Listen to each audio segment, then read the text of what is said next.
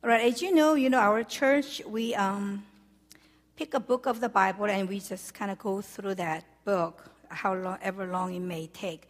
But uh, we just concluded the book of Jonah, and before we jump into the next book, which we will study together, which is the book of Nehemiah, I was given this Sunday to pick any topic that I of my choice and to uh, you know to share with you. And I was kind of praying and thinking about what it is that the Lord would have me share with you. There are so many, you know, topics and things that you could um, talk about. But, you know, I, I just felt like the Lord saying, just go back to the basics. What is the most fundamental thing you think in your mind um, that we need to be firm about as a Christian? What do you think is the most important thing that we have to make sure that we get right as a Christian? I mean, there are so many books written about, you know, signs and wonders and prophecies and this and that. But, you know, at the end of the day, I think the bottom line as a Christian that we all want to make sure is that we do have faith, but not just any faith, but it's that way that we do have the saving faith. That Bible says we are saved by faith alone, but once again, if we get that wrong, if we think we have the saving faith, but if it turns out we don't, then there's no other tragedy uh, that's bigger than, you know, being, having been misled. So I just want you to go back to the basics. Um, we are saved by faith alone, but what does that faith, saving faith look like? Are we confident that we have the saving faith in us, or do we consider certain knowledge as faith? If we truly have the saving faith, how should that look like in our daily living? I'm not interested in what you have to say, what you know from years of going to church and years of attending Sunday school. I'm not impressed with your knowledge, your information. But how is that working out in your life is what I want to challenge each and every one of us, including myself. All right, let's turn to Matthew chapter 25. It's a very well known passage. Uh, but this is just where I, um, God touched me to um, share with you. Matthew chapter 25, verses 31 through the rest of the chapter. Okay, so I will uh, read. You can just follow along with your eyes or you can join me. All right. When the Son of Man comes in his glory and all the angels with him, he will sit on his throne in heavenly glory. All the nations will be gathered before him, and he will separate the people one from another as a shepherd separates the sheep from the goats. He will put the sheep on his right and the goats on his left. Then the king will say to those on his right, Come, you who are blessed by my Father, take your inheritance, the kingdom prepared for you since the creation of the world. For I was hungry, and you gave me something to eat. I was thirsty, and you gave me something to drink. I was a stranger, and oh, you went too far, too fast. I was a stranger, and you invited me in. I needed clothes, and you clothed me. I was sick, and you looked after me. I was in prison, and you came to visit me. Then the righteous will answer him, Lord, when did we see you hungry and feed you, or thirsty and give you something to drink? When did we see you a stranger and invite you in, or needing clothes and clothe you? When did we see you sick or in prison and go to visit you? The king will reply, I tell you the truth. Whatever you did for one of the least of these brothers of mine, you did for me. Then he will say to those on his left, Depart from me, you who are cursed into the eternal fire prepared for the devil and his angels. For I was hungry, and you gave me nothing to eat. I was thirsty, and you gave me nothing to drink. I was a stranger, and you did not invite me in. I needed clothes, and you did not clothe me. I was sick and in prison, and you did not look after me. They all also will answer, Lord, when did we see you hungry or thirsty or a stranger or needing clothes or sick or in prison and did not help you? He will reply, I tell the truth. Whatever you did, did not do for one of the least of these, you did not do for me. Then they will go away to eternal punishment, but the righteous to eternal life. Wow, this passage is saying when Jesus Christ returns for the second time, he's going to gather all the nations before him, and he's going to separate the people, every single one of them, into two groups. And he's using the analogy of a shepherd separating sheep from the goats. Okay? I learned that in the, that part of the world, during the daytime, the sheep and goats can mingle together, right? But during the time of feeding and at nighttime when they're resting, they have to be separated out from one another because the way they eat, the kinds of food they like to eat, and how they spend the night or resting are different. Sheep are more docile, they're more obedient, and they like to flock together and they listen to the shepherd. But goats are more rambunctious, independent.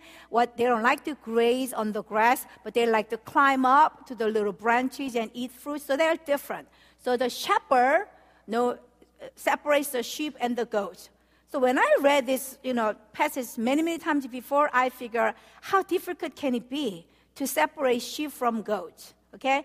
I mean, sheep and goats look totally different, so it cannot be that hard. So at the end of the age, or in this case, if we do not see Jesus Christ coming back in our lifetime, then it will certainly happen when we die, and then when we go into the next life, the separation will take place. So I say, cannot be that. Okay, Christians, non Christians, as simple as that.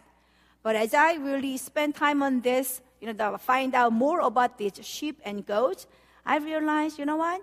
It's not that easy to separate true born agains from those who are not truly born again. If it was as simple as churchgoers versus non churchgoers, those who give to church, those who don't give to church, it would be a lot easier. But when God is looking at the heart, did you truly have the saving faith and ha- uh, the evidence of the saving faith was that, you know, lived out in your life. It's a totally different uh, matter. And I have, are we, do you think we will be ready? I want to show you something. My point of how difficult it is to be able to sometimes distinguish between, even in the church, those who are truly saved and those who look like they are saved, but they do not have the Spirit of God living in them. Okay, let's see. Here's the, okay, so sheep versus goats. Let's look. Next. Oh, go back, go back. Go back.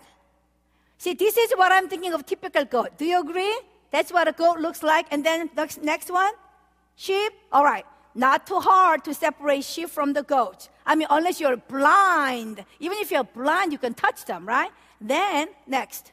But there are many different kinds of sheep and goats. Did you know that? And it's not always that easy to distinguish. All right, look at this. Sheep or goat? Goat or sheep? Goat or sheep? Okay, next.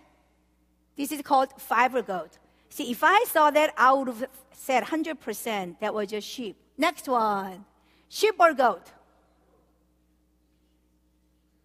Goat, sheep, sheep, goat. Next. It's Icelandic sheep. See, I thought anything with horns was a goat, but I was wrong. Next. Sheep or goat? Next answer, the sheep. Excuse me, that's a sheep. Next one, sheep or goat? Lamb, it's a lamb, lamb of God. Next, Angora goat, a baby goat. Next, sheep or goat? Goat, sheep. Now you're just saying the opposite of what you think it is. Next, it's a bighorn sheep. I didn't know the sheep looked like, I thought there was a goat. That looks like a pepper. Sheep or goat? Sheep. Angora goat. All right? So the point is, we cannot judge solely by their outward appearance, right? We can tell. Only the professionals can tell them apart. Meaning the real shepherd, even though they may look like goat or sheep, they know because the way they behave is different when the time comes, either Jesus Christ comes back during our lifetime or we die first and then meet him where he's at, the separation is going to take place, Bible says. And we may act like, we may look like a born again Christian, but can't fool the professional, can't fool the living God, is what the Bible says. So it's a serious matter. Guys and gals, do not assure yourself that you're a Christian just because you go to church. There are lots of people who are not born again inside the church. If you're saved by faith, James says that faith, that having given your life over to Jesus, that faith has to be lived out in your daily living, is the whole point of this text. text. And it's very important. If you do everything else well, if you send money to the missionaries, you even go to the mission field yourself and do all the right talking and do all that. But if you're not saved, you think you are a sheep when you are in fact a goat, then it's too late by the time you find that out. So we need to talk about this. Now, some might say, why does a loving God talk about judgment all the time? Because here he says, oh, those on my left. Now, of course, God has nothing against the ghost. It's just an analogy. Okay, it's not like sheep is better than the ghost, but there is going to be a separation, distinguish, distinguishing at the end of the age. So why does a loving God always talk about judgment? People don't want to hear about it. They just want to hear that God is love, God forgives, everybody's welcomed. You are okay, I'm okay, we are all okay, is what people want to hear. But you know what? Just because we feel uncomfortable about hearing about judgment does not mean that God should not talk about it because it's a warning out of love. Love warns. I was laughing, I'm sorry, about what Pastor Brian wrote as his column this week. Did you guys get to read that, right? Because Caitlin's Hamonim didn't warn him about the low gas, whatever, right? It happened. Exactly the point. When I love my children, I say, when you cross the streets, make sure you look to the left and right because you can get killed. You know, love, if you love somebody, you warns them, right? So if there is something to avoid, eh, but if you don't warn them so that they, you know, get hurt, then that's not love. So Jesus wouldn't be loving if he didn't warn us about something that could eternally harm us. So he, of course, he warns his disciples and all of us, because not warning, not talking about judgment is not loving. If there is truly a judgment coming, then a loving person would talk about a judgment and what the destiny is going to be for those who get it wrong, right? So the point again is uh, that we don't know why am I talking about this inside of the church? Should I be out there preaching to the non believers and say, at the end of the day, God is coming back and He's going to separate sheep from the goats, and all of us in the, inside of the church are sheep, but you guys don't go to church, you don't believe in God, so you're goats, and you're going to be condemned? I'm afraid that's not the only case. I'm afraid that even inside of the church, the church has just deteriorated so much for over the past 2,000 years. We could all be fooling ourselves, is what I'm concerned about. Okay? So let's find out what did the sheep do, or the people who belong to the category of sheep specifically do that God said, You are blessed and you will enter into my kingdom. The king said, I oh, you are going into, you're going to take your inheritance because you did all these things for me. When I was hungry, you fed me. When I was thirsty, you gave me water. When I was sick, you came to see me. When I was a stranger, you invited me and all this. But these people have no idea what he's talking about, right? They're honest and they go, "Oh Lord, Lord, I mean, I'm glad you like what uh, you like us and you are wanting us to go to heaven. But when did we do all these things? We never even saw you in life, right?" But what does uh, the king say? He says, I tell the truth. Whatever you did for one of the least of these brothers of mine, you did for me. His point is, one of the least of these of mine. I'm not talking about sharing your wealth or love with the people from whom you can receive their favor back. It's so easy for us to be nice to people that who will benefit us down the road one way or the other. But he's saying, whatever you did for the least of these, meaning whatever you do without any hope of ever getting it back to you, not out of self, selfish motivation, but truly because you feel that you have received so much from Jesus Christ that you cannot contain that privilege and that joy to yourself, but you are wanting to do something, compelled by love of God in you. So I was thinking about myself and I said, based on that definition, if Jesus says, whatever you did to the least of this, Maybe they are outcasts. There are people that the society doesn't even think twice. They even say they deserve to suffer like that because they brought it upon themselves. We are righteous. We can say what is right and wrong. We can make all kind of judgments about people. But Jesus says, whatever you did to the least of this, you did for me. Okay, so let's just think on that definition alone. Based on that definition alone, when was the last time you did something for Jesus? Because I honestly couldn't really tell. Sure, I do the preaching, I do the teaching, but am I really doing it for the least of them? Or am I doing it because that's my job or that's my obligation or because I want to look like a good pastor? I want to hear people's praise that I am responsible, that I can teach well or preach well? Now, when I really go deep down, I can really say, Lord, I did this for you. And I realize how self absorbed and selfish I am in just wanting people right immediately around me to be happy for them to like me, what I do, just my family, my church, and beyond that, I wasn't living out the, the life of love that Jesus wanted me to live. And again, these don't have to be big sacrifices. Giving food to the hungry and giving water to the thirsty, does that sound like these people all sold everything they had and then gave it all and they were hungry for themselves and they just died out of hunger? No, it doesn't say that, right? These are not, don't have to be big sacrifices, but it's really talking about being involved, right? Engaged in your surrounding, being aware of the people around you, the people that God has brought into your life. And don't, we don't even have to look that far. It could be right in your own family. It could be your own child. It could be your own husband or wife, or mother or father, or sister or brother but it's being engaged and it's, it's, it's stepping out of your own my need, my want, my desire, my preference, my this and that. But just taking one step out of that me, me, me, me, my position that we are naturally born to have, but then stepping out and said, what about that person's need? I wonder what it feels like to be in their shoes or in, in her shoes. So we need to start right now where we are. You might say, well, good, I'm off the hook because nobody around me is hungry or thirsty or is in prison or sick. In fact, everybody else seems to be doing better than I am doing, so I am not obligated to have to do this because there's nobody. It's not only talking about physical hunger and thirst, is it? You all know that.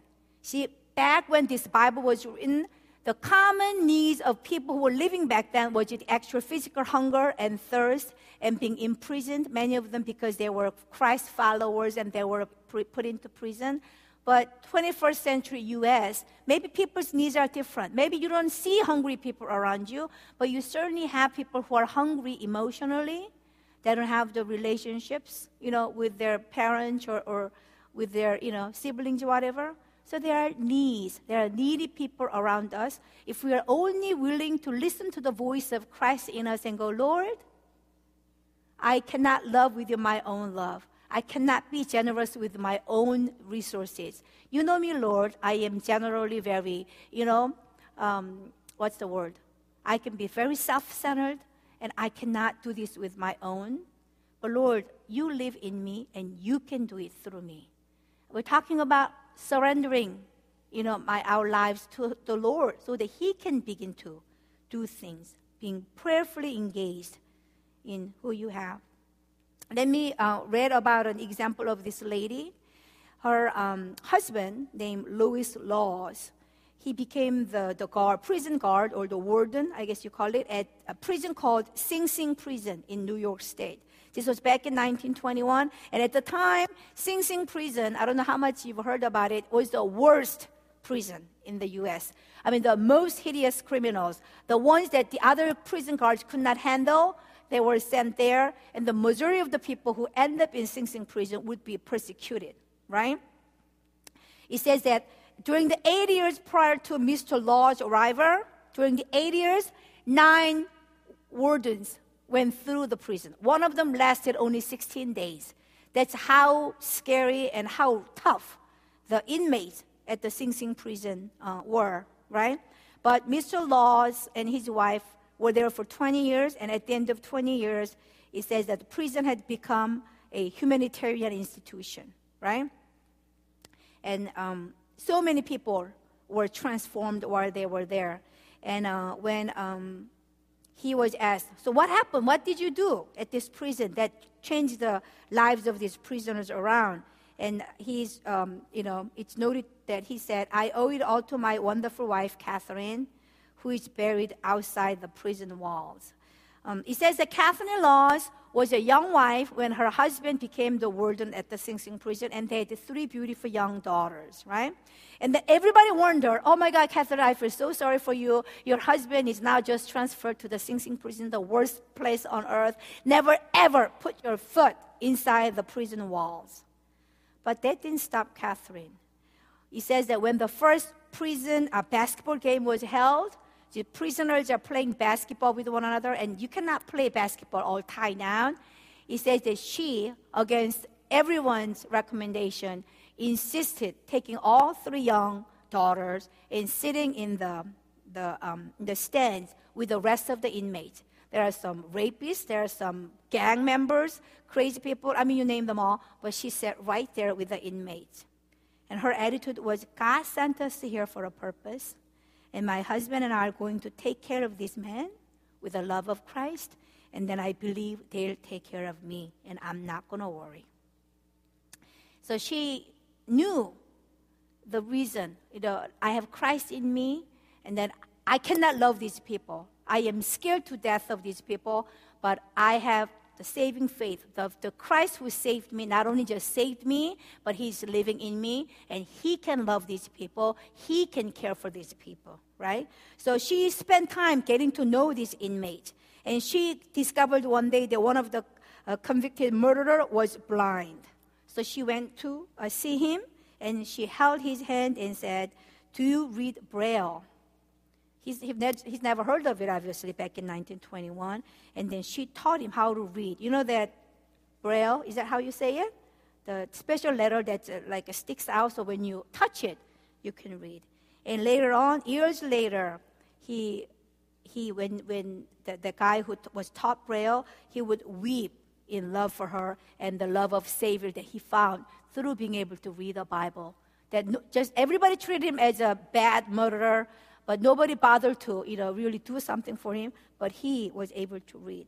Another time, I heard that Catherine, she uh, found out that there was a deaf mute person in the prison. This person cannot hear or cannot talk, right?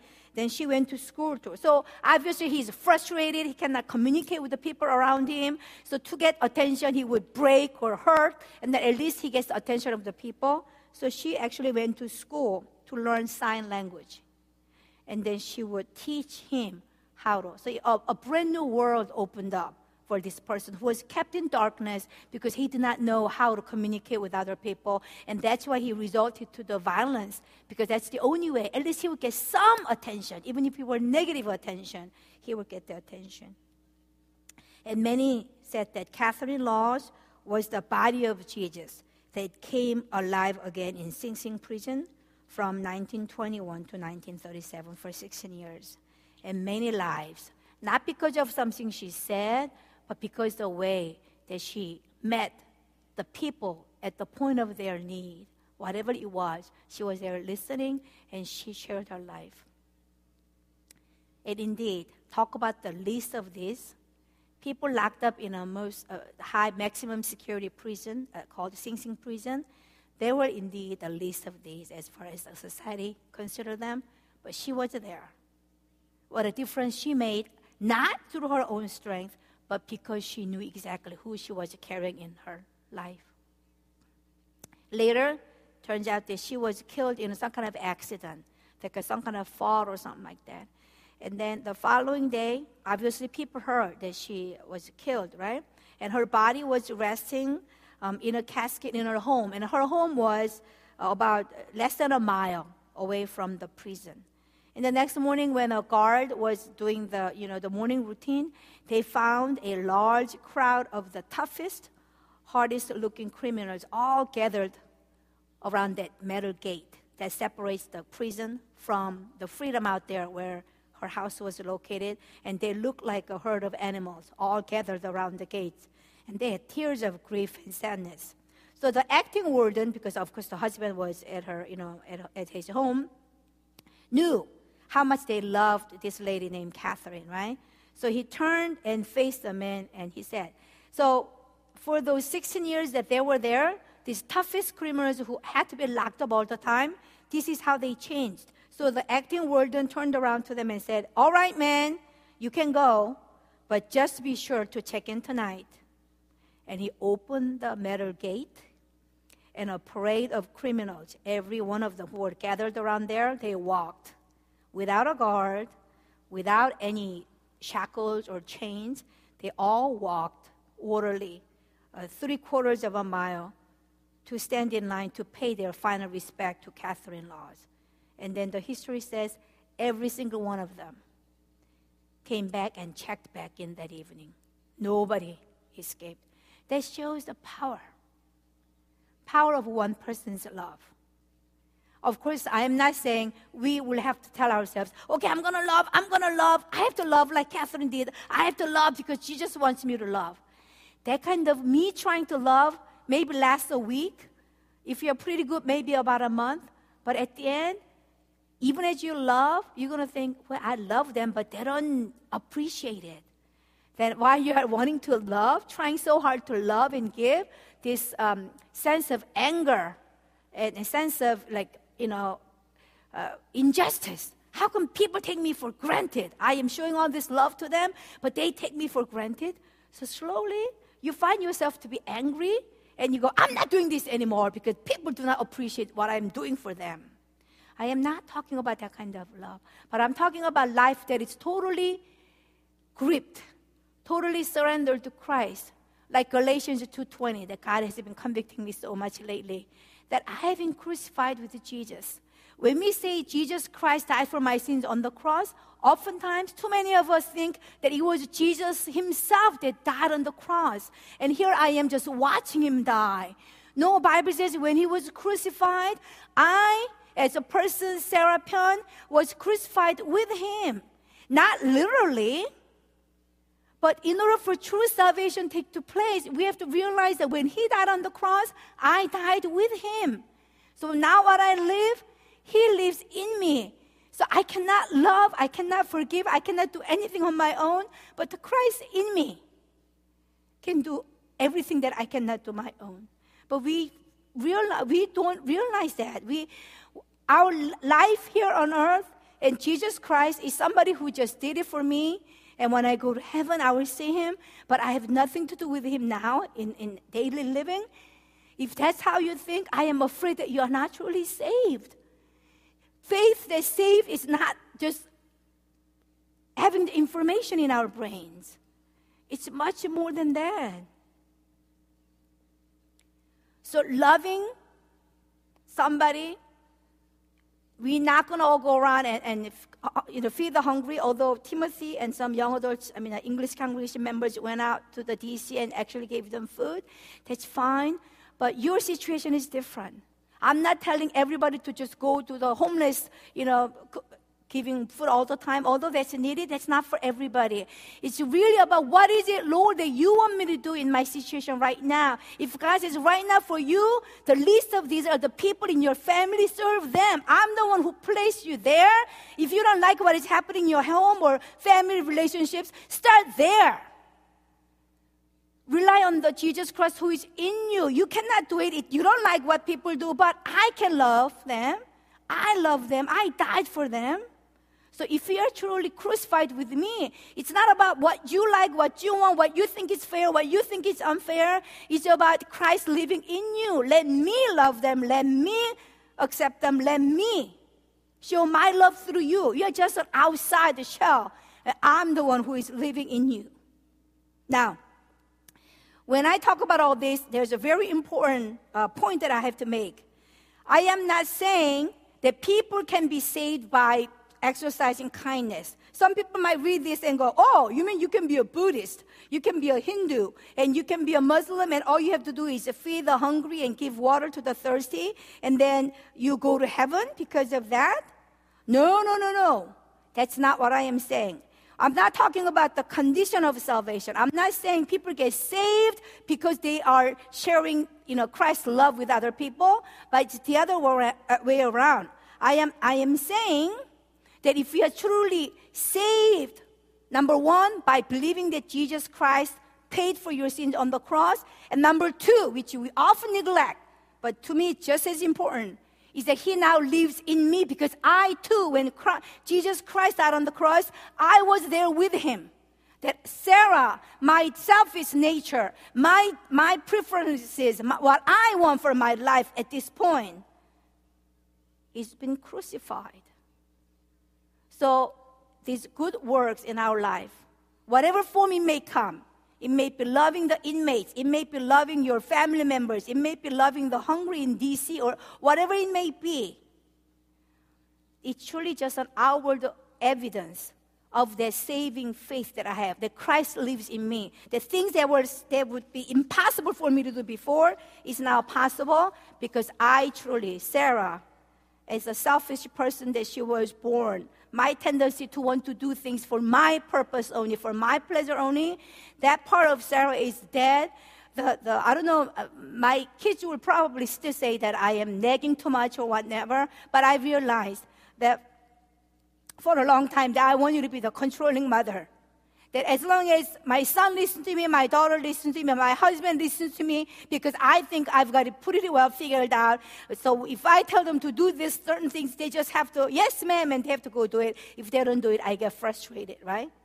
That was my intentions might have been good. Um, it might have been that, you know, as a mom, I know what's best for you, so do it as I tell you to do. If you do as I tell you to do, everything's going to be okay. On the surface, it, was, it looked like a responsible mom who wants what's best for my own children.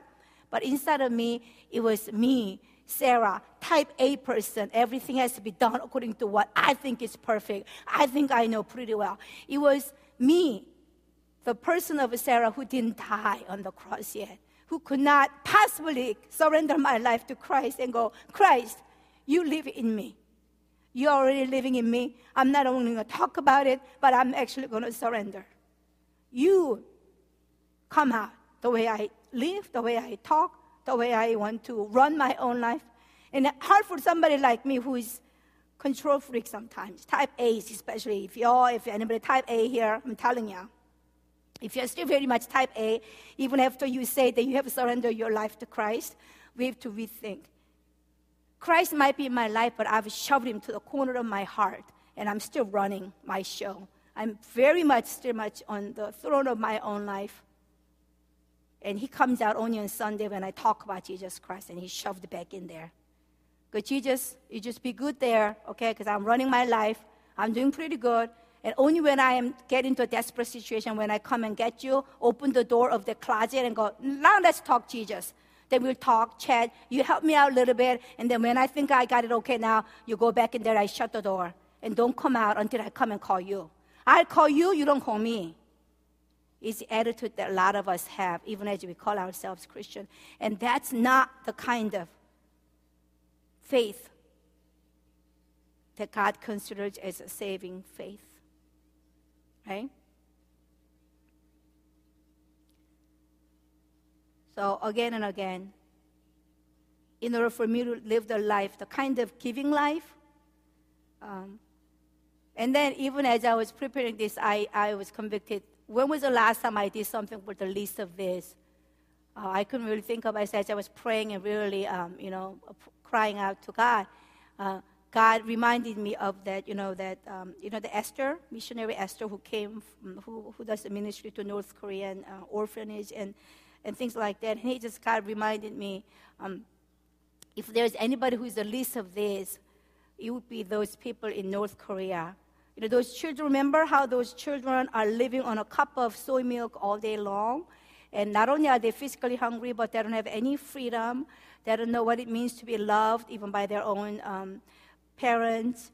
They don't have anything. And I was just convicted. Not that I'll go there right now, but I was just convicted because uh, when the missionary came and then we got together at somebody's house, she was sharing that uh, there right now. Uh, remember how she was saying that there was this um, like a clinic where the disabled people come and they stay there for like a month and they get treated and they are released. And because there are so many disabled, sick people, they want you to build a bigger building. But um, so they got some money and then they started building. But the, she was sharing how the building is like halfway uh, kind of done, but the funds dried up, so it's kind of stuck. So God just convicted me don't just talk about uh, doing something for the least of these doing something that you have no chance of getting something back. So I was really convicted, and God gave me a certain amount to um, to give for that for that ministry. I don't know how it's going to be turning out, but um, of course you can think of a lot of ways that you can use money. Oh, I need to redo our kitchen because if we want to sell that house to go as missionaries, our kitchen is like 20 some years old and it has to be updated. That costs over, you know, probably $10,000 or something. But if God says, I'll take care of your house sale. You give the 10,000 to the kids in North Korea, then I do it. But that's what it means. Surrendering means when things don't make sense, when things do not calculate, you do it anyway. Because you believe in God who is above and beyond your own calculations, your income and outcome. That's living by faith. And that's the evidence of somebody who lives by faith. When it doesn't make sense, when it doesn't work out, you do it anyway, because that's what God is impressing upon your heart. That's surrendering your life, right? Now, goats, on the other hand, were judged for what they didn't do for Jesus, right? Because Jesus said, they go, when did we neglect you? When did we not feed you? Jesus gives the same answer. Whatever you did not do for one of these, list of these, you did not do for me. It's a sin of omission. None Nowhere in this text says you guys are wicked. You went around and you suppressed the people. You, you stole from people. It doesn't say anything bad that they did, but it talks about the good things that they did not do. These people could have been morally perfect people. They did all the right things. They never broke the law. But were, they were still condemned. Why? Because they neglected the needy. Because they were not interested in what other, how the people around them, how they were living, what kind of condition they were in. They were not engaged. They were probably not listening to the voice of Jesus Christ in them if they were, they thought they were Christians. So we have to be careful. I, I am doing pretty well. I don't go around breaking the law. But God holds us to a higher standard. If we are truly say we are Christians, we are saved by grace of God, let us not be satisfied with not just breaking the laws of this land, but we are held to a higher standard. So are we truly giving of ourselves? Are we truly sharing the Christ in us? And uh, you know, Luke 12 48 says, From everyone who has been given much, much will be demanded and from the one who has been entrusted with much, much more will be asked. Some of you might say, Sorry, that, that's not me. I don't have much. I have not been given much, so I don't have a whole lot to be sharing with other people, right? But if that's what you think, you cannot be uh, more wrong because, like I said, I've been saying all along, if you have Jesus, then you have everything. When he says, to whom much has been given, much shall be required, we're not talking about just our personal abilities or wealth, but if we have Jesus, we have everything. And again and again, it's the Jesus in us who is going to be doing all these things. We just simply have to allow Him, uh, just be the channel of blessing that He desires us to be, just surrendering. Lord, whatever it is that you want to do through me, some of you may feel like I am not qualified, I don't have as high of an education level, I don't have as much money. Then it's even better because then you want to have your own thing that you look to, that you rely on. The, the less you have, the better you are. You are more likely to rely on Jesus Christ. That's what missionary Esther said, the one who ministers in North Korea. She said, You know what? A lot of people say I am humble, that I am serving God in North Korea. But to tell you the truth, humble, being humble applies to people who have so much, but then they uh, surrender it all, they give it all up to serve God. But you know what? I don't really have a whole lot to begin with, so I am not humble. I'm just letting God use me just the way I am. So do not call me humble. Wow, I said, wow, that's actually, she says, do not call me humble, but that's a true humbleness. True humility is just None of me and all of Jesus. That's what true humility is. It's not about, oh, I cannot do this or that. But true humility is letting Jesus do everything and none of me.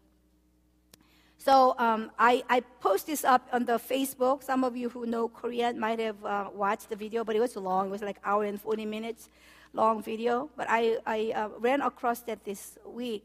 And um, I want to just share with you. It's, it's, a, it's a case in point. There's a ministry called the Oak of Righteousness Ministry. Okay? But uh, that's the, like, uh, it's not even a church. It's a, there's a pastor named Jun Lee and his wife and there are about 20 or 30 people in this ministry. So it's not even a huge church. So if we ever think that our church is too small to do anything, we are wrong. It's really um, somebody who is willing to surrender, you know, uh, and to take the risk in Jesus Christ that, that miracles happen. Anyway, so he started, uh, they live in LA. And this pastor, for about two years, he gathered around a small group of people and he started praying, Lord, LA is such a, a, sin, a, a city filled with sin, and I want the revival in this city, Lord God. Give us the revival. How can I participate? How can I be a part of this revival in this city? And then God gave him the word start with the darkest place. Go to the darkest place and begin to shine light of Jesus Christ. So he was kind of praying. I said, darkest place? The, what is the darkest place? And then God brought to him a place called in LA called, area called Skid Row District I've, I've never visited, visited there. I've never heard of it. But apparently, it has the highest concentration of the homeless uh, people in the U.S. So the few that we see in the, the Washington, D.C. is nothing apparently compared to the Skid Row. They have thousands of homeless people. Uh, some are drug addicts, you know, or schizophrenic people. I mean, people who are just you know, financially broken, whatever. So they have thousands of people. So he started to gather, and God said, feed them so, with the, the few people that he has and resources that he has, uh, he started this ministry of wanting to feed people. And um, basically, I, I, didn't, I, I couldn't bring the whole video clip, but he started out with a um, few people, and then they started feeding people in the parking lot of uh, some, some, some private uh, you know, shop, whatever, that was closed on the weekend. So they started feeding people on the parking lot. But um, two years later, God has, so it's called the five breads and two fish ministry. You know, the, the miracle of Jesus Christ uh, using five breads and two fish to feed 5,000 men and, you know, and then all these leftovers. He, God literally gave him that if you surrender your life, then I'm going to allow you to experience modern day 21st century five breads and two fish miracle, right? So nowadays, after two years, just to give you a um, cap, what started out as just a humble ministry, when he surrendered and when he listened to what Jesus was doing, every day, eh, every, anywhere from two to three thousand, two to three thousand people come and are fed there, and it's every day, Monday through Sunday, and they're open 10 to 3. So it's not all 2,000 people coming every day, but since then, God has bought them a nice restaurant, and they have a 12 thousand square foot warehouse called Father's Warehouse, and um, now every uh, then so they feed two thousand people on the average every day, and then all week long, Monday through uh, maybe not on Sunday, I'm not sure, Monday through Saturday, because they have so much food donated from all the grocery stores, and he says that these are organic food. These are not leftover, expired goods, but these are fresh, organic foods like places like Trader Joe's uh, donate. And I have some statistics. In 2012, they had over 1.2 million dollars worth groceries donated to his ministry. Okay, number of people in his ministry, 20 people. Average weekly offerings from these people, $450. Okay, but the amount of groceries donated to this ministry in 2012 was 1.2 million. number of volunteers from all over the world who come to his restaurant or kitchen to serve is anywhere from 50 to 200 people. They just come. They're just coming after they hear what's going on and they just want to serve.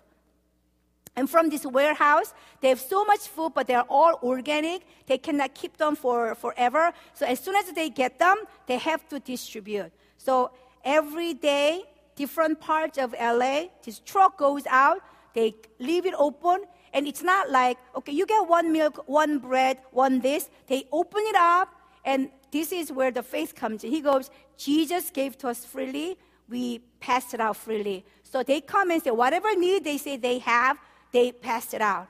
And if they run out, they don't worry because the next day, then as they give everything that they have, again, doesn't make sense calculation wise. He goes, I, I studied business marketing in college. This is not uh, you know, business strategy to give everything you have without worrying about, you know, what's going to happen next day. But every single time when you give all that you have, God fills up with more. And that's how we got so big. When we had five pounds of meat, we gave it all. The next time, God gave us 10 pounds of meat. When we got 10 pounds of meat and gave it all out, then God gave us 20 pounds of meat to give out.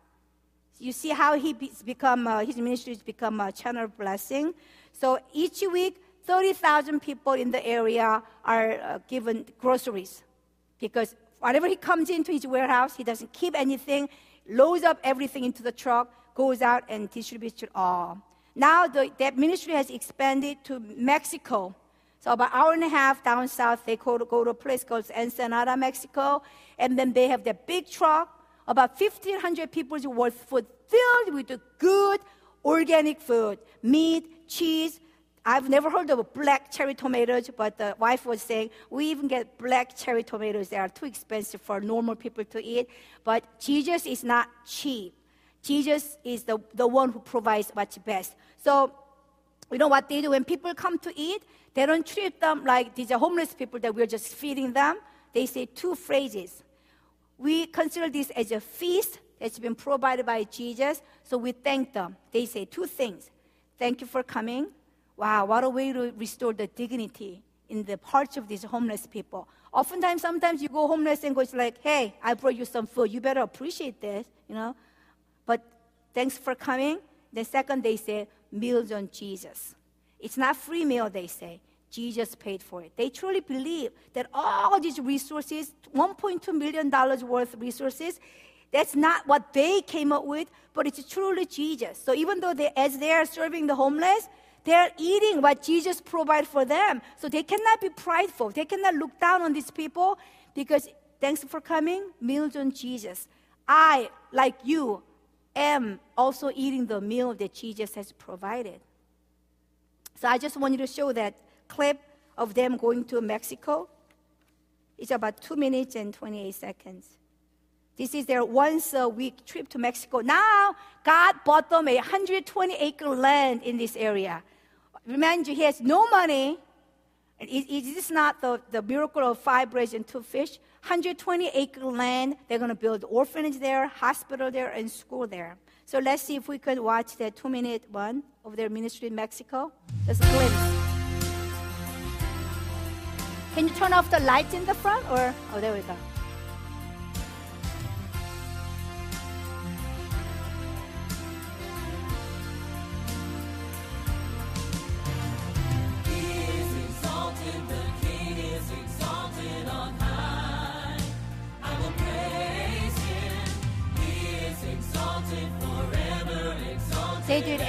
Saturday.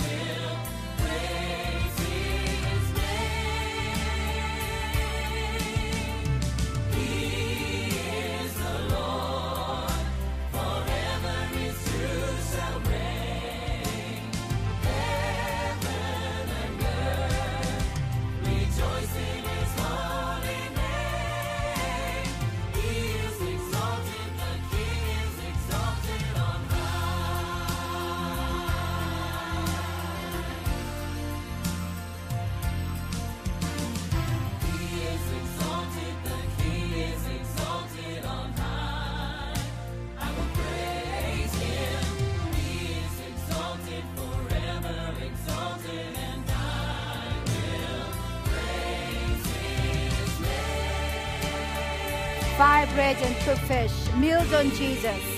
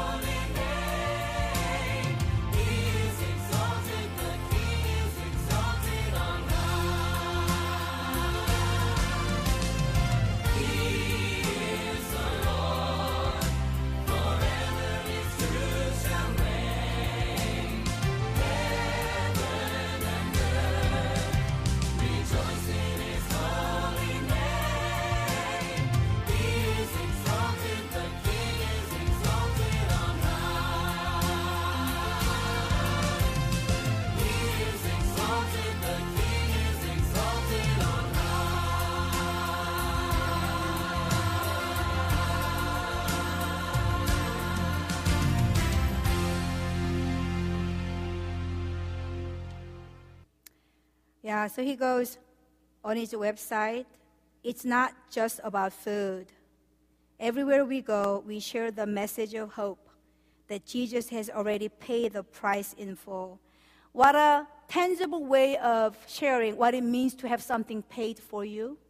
Before we talk about Jesus Christ paying for my sin, that they actually have this meal that's already been paid by Jesus Christ. So they go, it's, they insist it's not a free meal, it's a paid meal. And the food is a provision from God, a symbol and demonstration of His love. Thanks for coming, Meals on Jesus. It's a feast that's been provided by Jesus, and we invite everyone, come and taste His paid meal. So he goes, while we study in the darkest place in Los Angeles, the message of Jesus Christ is for everyone. It's truly for everyone, isn't it? Not just the homeless and poor. So as I wrap up, we all love the conclusion of the miracle of five bread and two fish. Oh, it was such a little lunch, but at the end, so many people, over 20,000 people, including their children and a woman, and everybody ate so well, and they became, it had 12 basketfuls of leftovers. But, you know, we often neglect the fact that in order for that miracle to take place, there had to be something that was surrendered in whole. And that was that little boy's lunch. If he wasn't willing to give up that little that he had, which was nothing compared to the situation that was at hand, what we often neglect that it began he didn't say, I'll keep two fish for myself, I'll keep half of the bread for myself. You can take the other half. It was a total surrendering, wasn't it? And even as I um, am just reminded and a challenge to myself, Lord, what is it that I am still holding on to for myself that, that would prevent me from being used as powerfully as this pastor and his ministry is. I'm not saying that we should all go into feeding the hungry campaign. No, do not get me wrong. But whatever it may be, that God has a purpose for each one of us. But 99% of the people that God has just such a God wanted to bless these people, and God was looking for somebody who would be willing to not calculate the odds, not sit down on the paper and go how much income and how much outcome, but somebody who was willing to just surrender it all and that was Pastor Jun Lee. And how many other people is God looking for who would be willing to surrender and then just allow that heaven's gate to open up? Why? Because that's how people get blessed by the living God, and not when we hold back. So, my challenge to you today is that let's surrender. I mean, I repeat. As I get older, I realize I don't have that much time left here on earth and I have a pretty comfortable life. But would I truly, on my deathbed, when I'm, I don't know, how old, 75, 80, 95, 100, or my son goes, oh, my 100, I hope my mom doesn't live to choose. Would I ever regret that? Oh, I darn, I wish I had gone to a better restaurant. Darn, I wish I had better clothes to wear. Or darn, I wish I had a better house to live in. I really do not think so. If my surrendering, whatever it may be, could be all different for each and one of us, but Lord, whatever it may be, oh, if I could be simply a channel through whom that God can reach out to so many people, Lord, then I would have had a wonderful life. So all it takes is a little boy's lunch. Do not come up with excuses as to this is why I can't do this or this is the. No, whatever you have, that's all God asks that, that we, we surrender. And God says, then when you truly die to yourself, all I ask is that you die to yourself. You don't have to do a thing, just die to yourself and let me live in and through you, and the rest will be history. So let's, um, with that in mind, let's, let's just go to the Lord in prayer. Let me wrap it up because I know there's uh, going to be a meeting. I went on a little too long. So, Lord God, um, we just go back to the basic, oh Lord God. We as a church goer every single Sunday, how sad would be one day that we find ourselves in front of you and to hear from you. Not everyone who says Lord and Lord will be able to enter into heaven. It's not about what you say. It's not about, not about what you know. but it's truly your life, life of surrender, total obedience and surrender. Whether I lived in you and through you, or was I just a guest in your life that you decide to run your own life, be as just a consultant to make your life better according to your definition, to give you more pleasure and success in life?